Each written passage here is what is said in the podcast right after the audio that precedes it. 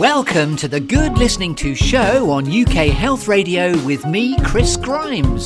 The feel good show that brings you The Clearing, where all good questions come to be asked and all good stories come to be told. And where all my guests have two things in common they are all creative individuals and all with an interesting story to tell. There are some lovely storytelling metaphors a clearing, a tree, a storytelling exercise called 54321, some alchemy, some gold, some Shakespeare, and a cake. So, yes, who are you? What's your story? And what life's lessons learned along your way would you like to share with us? So, welcome to a GLT with me, CG. See what I'm doing there? And we're recording. And we're in and recording. Welcome to a particularly exciting episode of the Good Listening To show here on UK Health Radio. And it's my absolute pleasure to welcome someone who I was very, very excited to talk to, having met her just about three or four weeks ago. But this is Cate Russell in the Good Listening To clearing. Hurrah! Good morning, Chris. You're very welcome, Cate. And you are a very, very experienced. Um, I, I pegged you as being a bit of a global ambassador because you've had 30 years of being in the pharmaceutical industry. Um, you're also a resilience specialist. You work for a wonderful company that um, I'm connected to as well now called Passepartout, which is very sort of Jules Verne and Phileas Fogg. And also, you were an ex CEO of Pilgrims Hospices as well. And I was particularly excited to talk to you because there is a, a sort of legacy life reflections thrust to the Good Listening To show as well, because we get into a bit of Shakespeare and we talk about legacy and how you'd most like to be remembered. So you're very, very welcome. My first question to you, Cate, is how's morale and what's your story of the day? Morale is very good because I feel that we have lots and lots of reasons to be celebrating because we can now start doing things that the rest of the world can't, and we should accept that as a huge privilege and make the most of it. Don't be foolish, but make the most of it.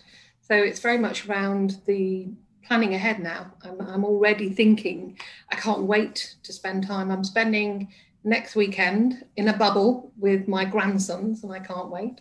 And they've said that, um, and this was a funny conversation with them this morning. It was, if I am going to go over, I've got to make sure I bring Opa, which is their granddad. And it's the idea of me having to physically take Opa with me. Don't forget, I'll leave him by the door so I don't forget to take him because my grandsons are desperate that we turn up as a package. and he's called Opa, did you say? Opa, yeah. We we my first grandchild was born while we lived in Holland. Uh-huh. And they call their grandfathers old pa, which is oh. opa in Dutch. So he really took to that term. So he's been known as Opa ever since. So we've got four grandchildren, and uh, they all have an Opa instead of a grandpa. I love that. I've never heard it couched as Opa. So what a lovely thing that you and Opa are both. And what's your name, same. Cate? In the same. Oh, I go with my Irish roots. I'm Nana. Nana and Opa. I love that. In fact, in our family, I'm known as well. My kids call me Doddy because oh Doddy, oh Doddy, oh Doddy, oh Doddy. So I'm going to be Grand Granddoddy, I think. And it's just a quirk. I mean, it, I think no other family's got that on the planet. But when did you last see your your grandchildren? Um, must have been before Christmas. Wow. So it's been a long, long time. That's been the longest it's ever been. And in the history of the world today, it is the 17th of May as it happens. So this is the day historically in the UK where things begin to open up again. And as you say, it is an opportunity and a bit of a, a carpe diem, but with caution. Wonderful. So, um, if I may, I'm going to bounce you along the storytelling metaphors of the Good Listening To show and podcast, of which the, the show is a component part. So, first of all, we'll talk about a clearing. Then it's all to play for because there's a tree, there's some apples that get shaken out of the tree, there's some alchemy, some gold, some Shakespeare as promised, and a multi layered cake that you get to put a cherry on the cake. at the very I love end. this whole concept. so it's all very, very exciting. And in, in our in the conversations we've had so far, you're such a natural storyteller that I was very, very excited to talk to you. That's so the Irishness. yes, the crack and the Irishness is what we're after, which is great. And you've got a Dutch connection as well, I was hearing as well, because of Opa. Lovely. Um, so, what is a clearing like for Cate Russell? Where do you go to get clutter free, inspirational, innovative, and to get some oxygen blowing between your, your brain cells? Maybe a cliche, but it's the open beach. It is where the sky and the sea meet, where I can just stand. And that for me is where I feel I can take air in. When we were living in the southeast of England, I used to end up in Brighton mm-hmm. because there was something about early mornings on the beach and you can just and obviously it's still something that i look at with this picture and thing. So it is the sea. It is a seascape open skies open sea. That makes me feel calm and also gives me a sense of the scale of the universe. So i get perspective I love that. And I thought of Fawlty Towers as you mentioned that, the idea of where the view is between the sky and the sea. So yeah. it's very, it's, it's not John Cleese at all because it is, it's a beautiful beach, Brighton, very pebbly, isn't it, in Brighton? It is, yes. It's not something that you can um, walk on easily. It's not like beach that's got the flat sands, but yes, it was the closest one I could get to and you, you've lived and worked all over the world, I'm gathering, but I like the fact that you've been very specific about your geography. Would you like us to go to Brighton Beach, or you can go to whichever beach you like for the metaphor of what we're exploring? Um, actually, I preferred the beaches in Holland because they were more um, deserted and open. It was it was quite a uh, bleak but inspirational space. So I did prefer the beaches on that side if it's sort of a mental picture of beach. Lovely. So, if I may, with your permission, I'm going to join you on your very peaceful but the wind yeah. may be whistling through or not. Yep, it was. It was always cold and windy.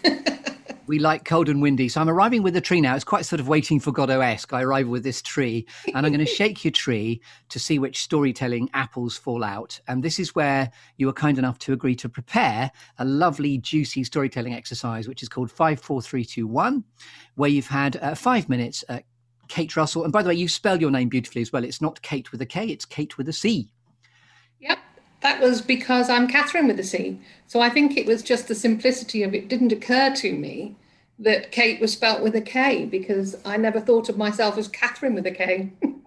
and uh, Cate with a C at the sea in in Holland now. So with the tree, uh, it's uh, four things that have shaped you, three things that inspire you, Two things that never fail to grab your attention, which is a bit of a oh, squirrels uh, moment borrowed from the film Up. I don't know if you've seen that and you know what I'm talking about, where a dog just gets distracted by squirrels. For me, it's stuff like ping pong tables, never cease to grab my attention. And then one quirky or unusual fact about you that we couldn't possibly know until you tell us. So uh, don't panic, Mrs. Mainwaring. You don't have to shake all the tree in a wanna. They're your apples to crunch along as we enjoy your moment here in the clearing, sharing your stories under the tree. Okay. Well, I'm just really getting into it because I like visualizing. So I'm walking along now and we're talking. So if I start with things that shaped me, um, I was, as a child, very skinny with frizzy red hair. You wouldn't think so now, but this is the modern technology stuff going on here. so I would have frizzy white hair now, but originally it was frizzy red hair with freckles. And I had a freaky ability to read before I went to school. And by the time I got to school, I could read and recite. And that made me different. And as I learned at school, if you're different, it leaves you open to teasing and some bullying. And funnily enough, the bullying was from a teacher rather than my fellow pupils. Wow. And I didn't realize it was bullying, but as an adult, looking back, I realized that was strange. But the advantage to it is when you find yourself different, or when I found myself different, um, it took me a while, but I then realized that there was actually a certain freedom in being different because people expected you to be odd.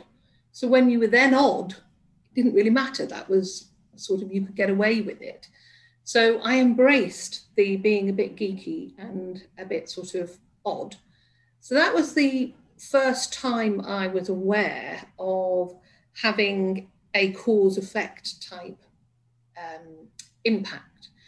So, so I went embracing, through... embracing the maverick is what I'm hearing there. Yes, and, and very much so, and very odd that it should be, a, a, you know, a responsible adult in inverted commas is the one doing the bullying. Absolutely, and I won't mention names, but she holds a specific um, place because obviously much later in life I've done a lot in psychology, and I realise that I now use her as a way of signaling to myself, uh oh, here we go. Ah. That behavior, I've seen this before. Wow. And it no longer is my responsibility to sort out. I leave it at their door. So it was something that's it's had a lifetime impact. It took a long, long time to work its way through as being beneficial.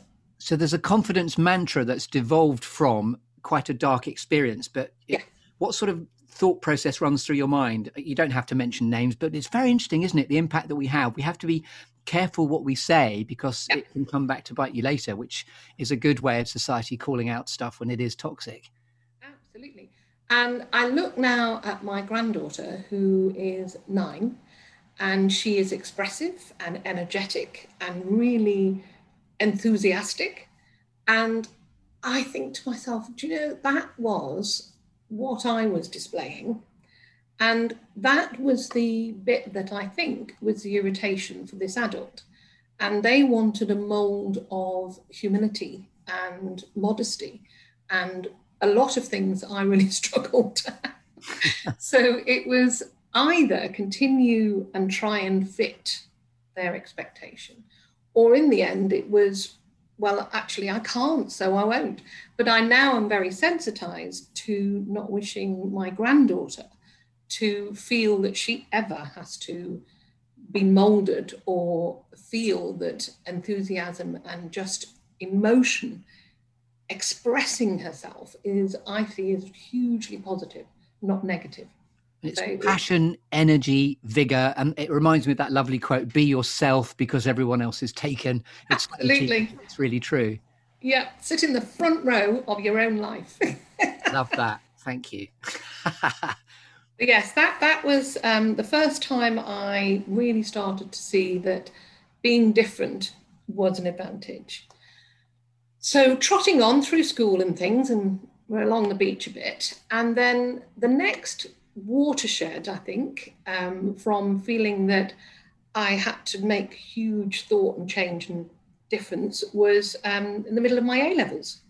So I'm in the middle of my A levels and I had a map of what was happening next. And I had a place at Westminster Hospital and I was coming down to London. I lived at the time up north near Manchester and it was a big thing. I was on my way to London. I was going to study and it was going to be all X, Y, Z. And my dad dropped dead. So when he died, my mother, as a consequence, attempted suicide, which was very odd. And it was odd because they'd been divorced for six years. So it was a really bizarre period of time that I found I was suddenly grown up. And the rug had gone, the foundations had gone, and it was a bit it felt very free fall so it was anything's possible. Absolutely anything is possible.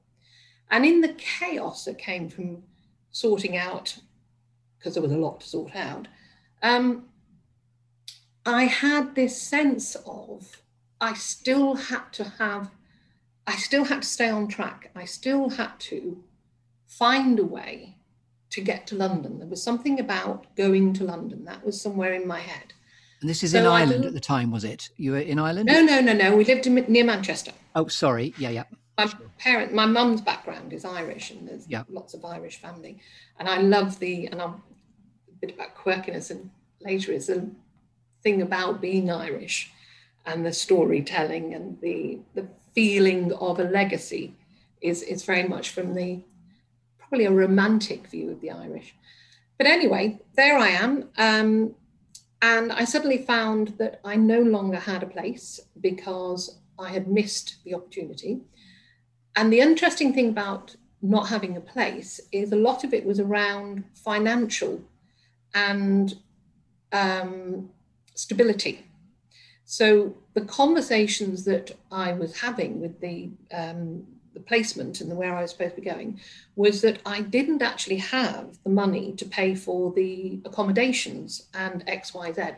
And it just seemed as though they weren't taking any consideration of the circumstance. The situation was you had to have XYZ, and if you couldn't tick those boxes, then you couldn't start. And I needed more time apparently to grieve and they had they had all sorts of expectations of what I needed. And all I could think was, well, where am I going to go now? What am I going to do? How is this going to work? So I had a friend who actually got their place and they then moved into halls of residence. So I worked the summer to save up some money and then I moved down to London, got a lift. When I think about it, I mean, dear God, if I thought of one of my grandchildren getting a lift to London. uh, so I got a lift to London and I arrived and slept on the floor of and various sofa surfing, apparently it's called, but didn't have that term then. And I lived in the halls of residence like a ghost for six months. Very bold. I like that. I'm intrigued to know did your mother land the right way up in the end in all of this? Oh, yes. Yes. Oh, yes. Yes. So I had to um, ask that because I know that where it's your path, but uh, you're leaving behind yeah. An extraordinary yeah. legacy there of, of the reaction to your father. Absolutely. And we've come a long way uh, over many years. And uh, been that in itself is a whole story. But her part in this particular walk that we're on, my particular day on the beach with you, um, she is just mentioned in that piece. Um, but yes, she did. She went on and had a fabulous life. She was an, another force of nature. Um, and I think the the suicide thing was a dramatic moment for her. Um, the idea of it was it really about dying or was it expression of pain? Yes. Well, she went to Liverpool Cathedral having taken the barbiturates and the alcohol, parked her car and sat in a pew. So it wasn't as though she was hidden. So I think for me it was, and having consequential conversations, it was a expression of pain. So it's it's an interesting thing, but as I said, it could take the whole of our time. and there's some. Were you Catholic as well, or Protestant? I'm just asking. Oh, lordy, part of the childhood thing and this business about being pious and moderate and um, sort of humble was very much the Catholic doctrine, especially for girls. And why I asked, by the way, was just that something in the DNA of your mum, your mum's idea of sanctuary within a church. So to go yes. to that place and absolutely, and again, that that's what I mean about there being this history of Irish Catholic, and this sense of right and wrong, and this sense of um, being judged I think that's a big part of it. It's there is a sense of I, I, had a mental picture while I was young of God sitting there with a big book, and each day you had to work out which page you were on by the end of the day. Were you on the good page or the bad page? The naughty step or the good step? Absolutely. And it was a lot, a lot of responsibility, but I took it all very seriously. So it was it was very forming it was very forming. So then I got down to London and I was able to get a roof over my head, which was great, by basically ghosting at the halls of residence. We used to have to get up and I used to have to be out before the cleaners came in. And if the cleaners changed their day, I was an extra person. And they were suspicious that there was another person living there, but it was all very, and it became part of the groups, which were I mean, thank God for them. Um, the group became part of the conspiracy so that I could work out what I was going to do next. so you're, you're a Westminster stowaway, is what we're hearing. it was actually St. George's in Tooting. Ah. George's Hospital in Tooting. And I stayed in their halls of residence without paying for six months. Good on you. I mean, amazing the cahoots that were you're all in to make that happen. And that's great. Absolutely and I'd got a, a, job. I'd managed to get a job because I needed to work out what I was going to do and how I was going to do the next bit because I wanted to continue education. And for me, that bit of education and being able to have opportunity was a huge driver for me. And so when somebody, serendipity and right place, right time, and all the rest of it, I got an opportunity to find myself at the London School of Hygiene and Tropical Medicine. Of course, I did. love saying that because of all the places in the world to end up. How did I end up there? God knows. But I believe I was meant to be there because I believe in serendipity and I believe that there is some sort of um, choices that you make that lead you to things. So when I got there, I started doing medical microbiology. That was what my purpose was of being there. And the advantage it gave me is you actually got paid a salary for the days that you worked in the labs. So I had money coming in and they paid for your study. Perfect. So I thought, right, this is it.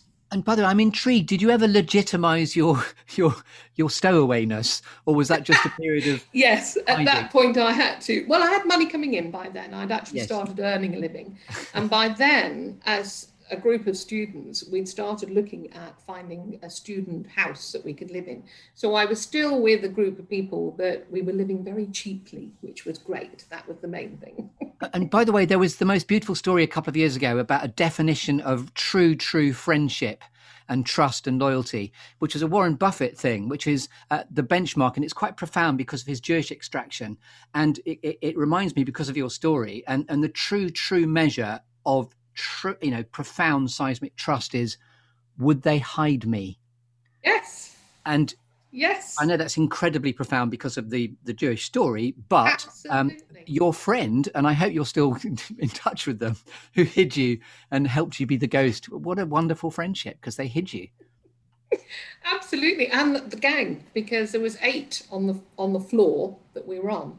And not one of them complained. Not one of them gave me away. They were all complicit in it, and it was it worked. I mean, the times I would sit in the main, um, what was the junior common room, and we would have. Uh, donuts, St. George's Hospital, donuts and coffee first thing in the morning, fabulous. And then I would sit studying in there, and nobody quite knew who I was or why I was there. oh, by the way, you should return to give a talk there. I think that's such a beautiful story. Because it's the, yeah, go and pay the, fees. building. Never going back in case they want the fees. Sorry, I've sidetracked you slightly, but back onto your your path. So I'm there at the London School of Hygiene and Tropical Medicine, and upstairs from the labs that I was working in was a legend, and this man was working there, and everybody kept saying, "You've got to meet Gordon." And he was like their social secretary and he set up these legendary weekends where he would take this group and they would leave on a friday straight from work and then return on a monday in the same clothes. And they'd have had a fabulous time. So i was sort of thinking well i like the sound of these people and i find them interesting but it, how do you sort of get yourself so that you're part of a gang when in actual fact, I'd spent a lot of my time and my childhood being the outsider in groups.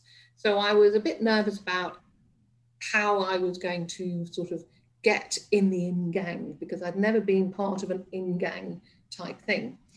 Um, so I met him and he made me laugh out loud. And I have been laughing out loud with that man for nearly 40 years. so he was do you remember my soulmate. He, what did he do you remember what he did? Was it just his way of being or his quirk? What made you, what made you laugh out loud? He was the only. I met somebody who was so centered, and he genuinely was internally referenced. So when he said, "Let's do it," I don't care. He really meant it. And if he got criticism or a negative comment and things, he would respond. He would just call them out on it and then walk away and leave it. And he genuinely was able to. I, I just felt that he was someone who really had things in perspective. He had life in perspective. And he was always open for the crack. He was carpe diem to the extent, but with a huge personality and would always be there for everybody. So that allowed him to be an anchor. There was a delicious and, expression, by the way, when you said he's internally referenced. You said, I love that. Yeah. Yeah. Because he made his mind up about issues and does to this day. He makes his mind up about issues in what does this mean? Is it something that I need to do something about? Is it something I have to have some sort of moral judgment on or not? And is it something I can just observe? And he is able just to, in a lot of times, just be. And I admire that. He just allows things to be. And was and he that, part of the fabric of the tropical yes. institution? oh, Lordy. He had a wonderful letter that the professor himself wrote when he left working there and we got together and we set up together. Um, we, Gordon had to change jobs because he we couldn't afford to live, the pair of us, on NHS salaries. so um, he decided to leave the NHS and find a job that actually paid some money. And when he was leaving, the professor wrote this letter, and it was two pages of such a warm and witty and this guy was the professor and leading a mycological reference laboratory in London. And he felt the need to write two letters, and his leaving was almost a loss to everybody in the building. And the stories that came out at his leaving do. And it, it was things like, you know, sort of, um, you will be very lucky indeed to get Mr. Russell to work for you. so yes, it was it was um, he was a legacy in his own lunchtime. So he is was my soulmate, and we set up together and have been together ever since. And we then had two boys, and we now have wonderful daughter-in-laws. My my sons did well; they did very well, and we now have four grandchildren.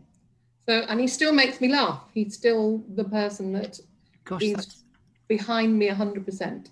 that is so wonderfully moving. And how long have you been together, if you don't mind me asking? I'm not trying to. Uh, just on 40 years.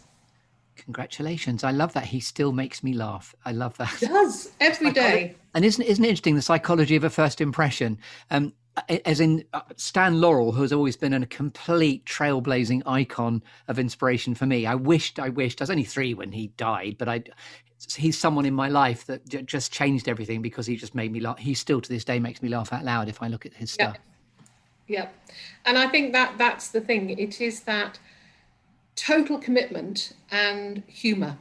Yeah. So yes, that that's what sort of. What a great tribute to to Gordon, by the way. I, I Bless him. Better keep my voice down because he is only in the other room. So you know we don't want we don't want him getting too too big for his boots now.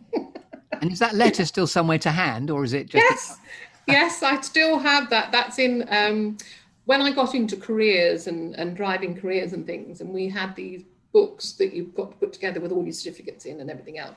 So it's still in his book of certificates and everything. And we ended up having to encapsulate it because it got frail with the reading. Love that. It's worth framing by the sound of it because it's the yes, it was very, very, very witty, very funny, and really captured him. So that was where I then had the opportunity to um, have a stable lifestyle. And I had somebody who was in my corner and really supportive of whatever I wanted to do. So that was the point when I decided that I was going to need more, didn't know what more looked like, um, but I had an opportunity to join the pharmaceutical industry. So I thought, right, I shall see what that brings. So the thing that I was amazed at is the opportunity in that industry. Mm. So suddenly, symposias, I mean, when you're in the NHS, you there is such a lack of funding for so many different things. It's not that there's a lack of money in the system, it's just often badly distributed and there's not a lot of joining up, which makes it quite difficult. So sometimes the energy and the money and the resources don't quite all knit together. Mm. But when I joined the pharmaceutical industry, I was able to go to symposias all over the world. And I found myself in lecture theatres with world renowned speakers. And I went out to dinner with them. And it was suddenly learning on a scale that I wouldn't have normally been able to have exposure to. I was working in, um, we were developing and bringing to market um, an oncology, a cancer management product. Um, so they managed to orchestrate for me to have a three month secondment with an oncology team. And part of that oncology team was the Marsden team. And they were so welcoming. And what we worked on was fascinating. And I would often find myself standing there thinking, how did I get here? How I, I'm part of this gang and we're doing these incredible things and we're talking about such interesting things. So that was where I loved the opportunity in the pharmaceutical world. And while I was there, I met a person, and I will name Judy. So if you're out there, Judy, and you ever see or hear this, you were an inspiration. Um, she introduced me to neuro linguistic programming, Ew. which then led me on to psychology. and Judy, what's Judy's second name? Just so we've got a handle cranked there. So what's Judy's second name? I'm not going to give the second name. Oh, okay, okay. Case, I'm a very, I'm quite a private person, and I would hate for people to be talking to her if I hadn't spoken to her first and I hadn't mentioned to her I'm doing this. I haven't been in touch with her The donkey she is. It'd be lovely to be back in touch. Uh, a good That's given me a whole thought as to what she's doing now.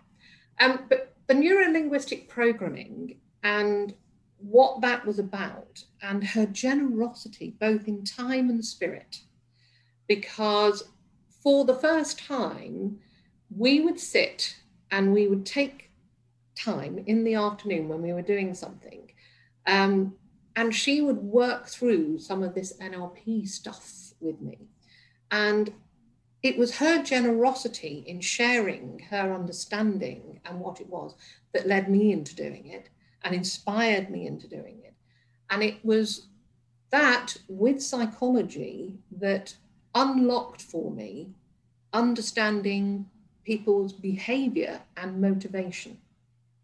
And by understanding that, I was in a sales role and it was application of understanding motivation and the linguistic programming that came that got me in the end to being a global medical sales director with 62 countries responsible for the ethical sales across 62 countries. And that this was when this is a 30 year phase of your life that you're launching. Yeah. Absolutely. Yeah. Yeah. And that was brilliant. So I'm traveling and I'm meeting people.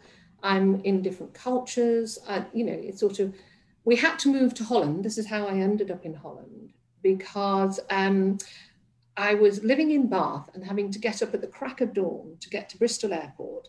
Then you had to fly to a hub airport in order to then go on to where you were needing to go on to. Whereas Schiphol Airport, where the head office was, you walked downstairs, got on a flight on Monday to Russia, and came home on Thursday or Friday morning and got into bed on Saturday morning, and then your life was back to normal again. And it was it allowed travel to be really, really straightforward and mm-hmm. simple. Mm-hmm. And the Dutch lifestyle and living in Amsterdam was a complete and absolute moment out of time as well. So, and for my husband as well, because he took early retirement so he could come with me, because the boys by then were with their own lives and their own focus. So we were able to then travel together rather than him sitting here in England while I'm traveling around the world. So he joined me on that quest, which was great fun. So it was um, a real window and opportunity to get out and about.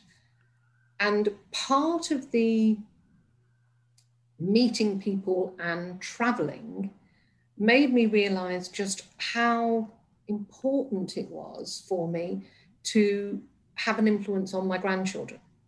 So when they arrived, and I found myself in Singapore and places where the time lapse was big, I was trying to be a grandmother over Zoom because it was Zoom, or it wasn't Zoom in those days. It was sort of, it had only just come out that you could Skype. Yes, so you're being a trailblazing grandmother as well as a global ambassador. so I thought to myself, and, and they brought my, so my first grandchild came to Holland, which is where the Opa started. So we ended up where we'd spend time in Holland. And I just felt it was too important. I needed to do something that would allow me to be part of their lives. I wanted, if I was going to have grandchildren, I wanted to be part of their lives. I wanted them to be a grandmother that they knew. So I gave it up. I thought I'm going to have to retire, come back to England, do something else. And that was when another door opened. And this is where, when you're looking for something, it kind of happens if you're open to things. Mm-hmm. And by being open to it, I got a job, job, role, post. Um, I got the opportunity to be the chief exec of a group of hospices. Which is where the program. That, uh, yes. Yeah, so that was another five year journey and remarkable as well. I mean, that, that I learned so much in that time, again, about people and about what matters and things. So that was where I got a real sense of carpe diem. Mm-hmm. So anything that I think I need to be doing or saying, I try and get it done. And I'm working on writing letters to my grandchildren um, because the carpe diem thing, you just never know what way fate is going to be. And the biggest surprise when running hospices is you never know who's going to be on that fate. And even though I'd experienced it very painfully with my father dying and things with my mother and everything else, I still thought hospices were places for very old people. Mm-hmm. And I found myself working with families of very young people.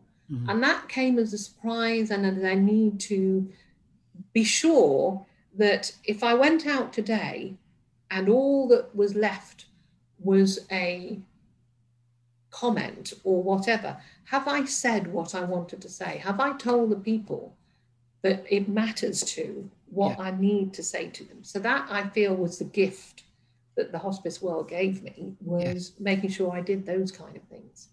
So that was things are timely, they're finite. So if you need to state your truth without unwarranted doubt, get on and state it. Be true yeah. to yourself. Carpe diem. Love all that.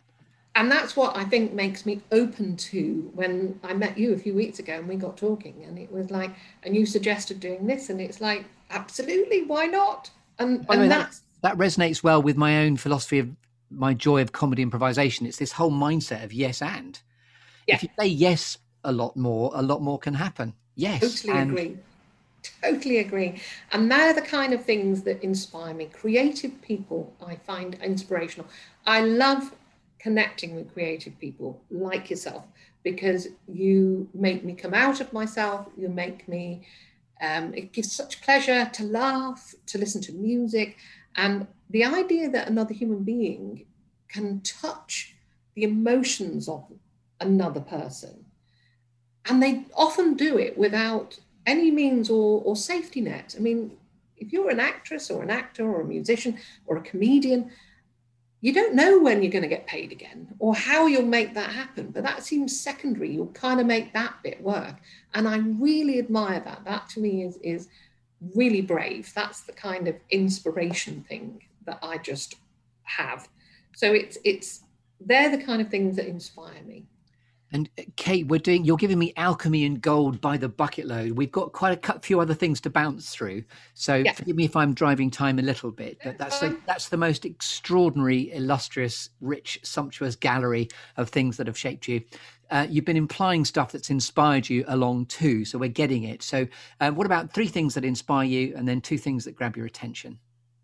Inspire me, creative people, absolutely creative people, and the other one is atmospheric places of learning. And what I mean by that is I love Hogwarts. I love the library, the British Library.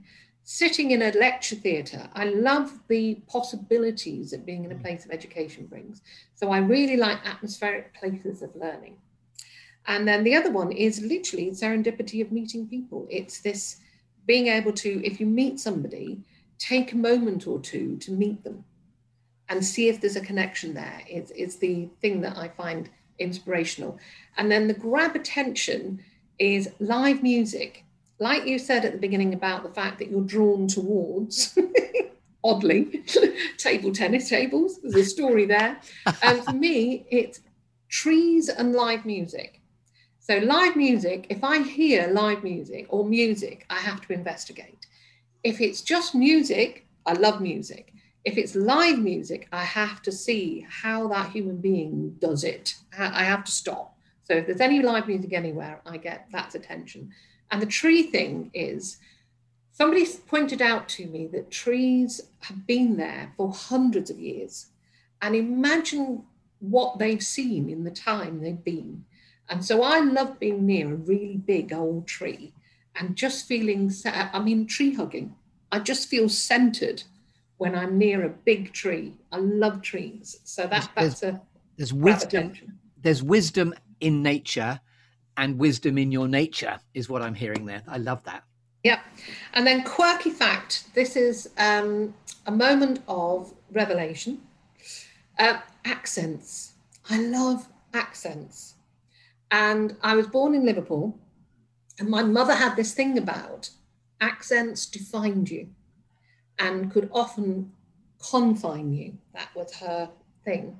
So I now, and after that, um, we weren't allowed to speak unless we spoke properly. And it was etiquette and clear enunciation became important. Um, but ever since, I've been fascinated by accents and I mimic so if I'm with somebody who has an accent, I find myself mimicking, which can be meet, really irritating because I might not be very good at it. When we meet in person, by the way, we can riff because I love accents and we can do a bit of écouter, répéter, do a bit of bish bash bosh of listen and repeat, and I'll learn some from you too. I've moved around quite a bit in my life too, so I'm intrigued by how we how we blend in.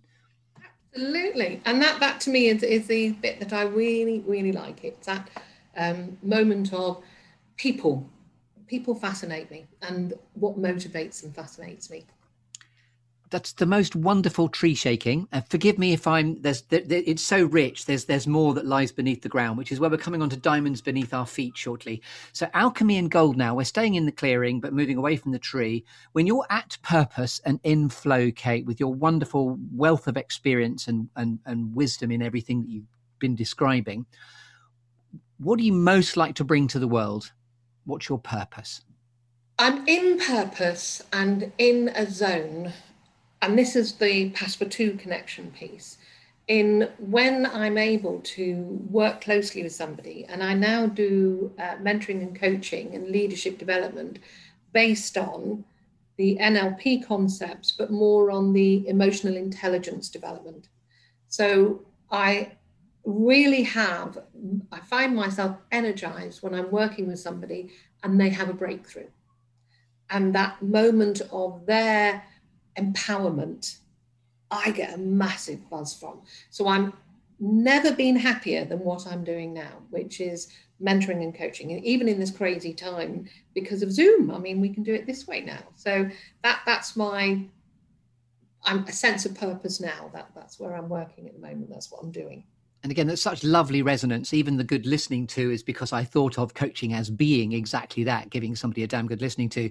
But this has obviously evolved now into more of a sort of rich storytelling idea and constructing what we're doing. But I, I, I love the fact also that coaching's about nudging. Sometimes you just nudge someone towards their own epiphany is is a is a wonderful gift to be able to bring to bear. Oh, you've gone very quiet suddenly. Just say. Oh, there oh, we go. You're back. You just went, went moments. Zoom's got tired. We've all got Zoom fatigue. But this is so lovely. And now, uh, if I may, we're going to award you with a cake. And it's a multi layered cake, uh, nom, nom, nom, nom, nom, from the point of view of you can put a cherry on the cake of this conversation. Uh, this can be um, a, the best piece of advice you've ever been given. It could be and or a favorite leadership quote or, or some legend that's pulled you towards your future. And then just to get a bit Shakespearean, inspired by Shakespeare's All the World's a Stage and all the men and women merely players, getting a bit existential. What's your legacy? how would you most like to be remembered, Cate Russell? Wow. Okay. Um, best advice, and this was Judy. Um, you are the sum of your beliefs. So you can be restricted by them as well. So when I was uh, when I first started in the pharmaceutical industry, there was people being promoted around me, above me, and and whatever, and I went to her and talked about what's going on, and she said, "You don't believe you can," and there's nothing more to it than that. What you believe, and I think it was Eleanor Roosevelt who who captioned it with if you think you can or you think you can't, you're probably right. Love so it's that moment of why not you? So if you want to do something and you want to change what's happening, change what you're thinking, change your belief. So that that's the cherry. And then the legacy bit, um, I think for me it is I want people to if I had to leave something behind, it would be I took a moment, and because I paid attention to them, I was able to make a difference. So it's that bit of connecting to another human being long enough and gave them space and connected in a way that I was able to make a difference. It's it's it's that I took a moment. I'm just letting a bit of silence hang there. I love that. I took a moment. I listened long enough to make a difference. Is how I just experienced that. I thought that was absolutely delightful as a final uh, sort of legacy statement, if you like. Um, this has been your moment in the sunshine, Cate Russell, and forgive me, it's been so rich and sumptuous in what we've been talking about. And I'm, i really do apologize if I've truncated anything. But as this is your moment in the sunshine, is there anything else you'd like to say uh, in the experience of our having you here in the sunlight of the clearing of the Good Listening To show? I think what you're doing with good listening, you cannot underestimate how important it is to give people an opportunity to be heard in any form. So I think what you're doing is totally inspired. So I'm I think this is amazing, absolutely amazing. And the way it's about doing it as a story, because ultimately that is all we have, our stories. So if no one hears it and you don't tell it to anyone, did you ever really exist? so I think what you're doing is amazing. Love it. So you've been listening. We've been blessed with the presence of Cate Russell, the lovely Cate Russell, here in the Good Listening to show and podcast clearing. I've been Chris Grimes. I'm going to say goodbye to you now, and then I'll just do a quick sort of outro for the listeners on the UK Health Radio show. But thank you so much for taking the time to, as I say, grace us with your presence. It's been a pleasure. Cate Russell. Just thinking about this has been a lovely thing. You're very welcome. Our conversations and accent swapping to be continued. Absolutely. Over a pint in a pub. And bring bring Gordon and what, what was the grandfather name again? I so love it. Opa. Bring, bring Opa. Opa. I'm like You'll be another one who says, "Don't forget to bring Opa." bring Opa. In fact, maybe I'll bring Opa into the clearing as well and find out what all the fuss is about. Okay, speak to you soon. Bye. Thank you. Bye. You've been listening to the Good Listening To show here on UK Health Radio with me, Chris Grimes. Oh, it's my son. If you've enjoyed the show, then please do tune in next week to listen to more stories from the clearing. If you'd like to connect with me on LinkedIn, then please do so. There's also a dedicated Facebook group for the show, too. You can contact me about the programme, or if you'd be interested in experiencing some personal impact coaching with me, care of my Level Up Your Impact programme, that's chris at secondcurve.uk. On Twitter and Instagram, it's at that Chris Grimes. So until next time, for me, Chris Grimes, from UK Health Radio, and from Stan, to your good health. Goodbye.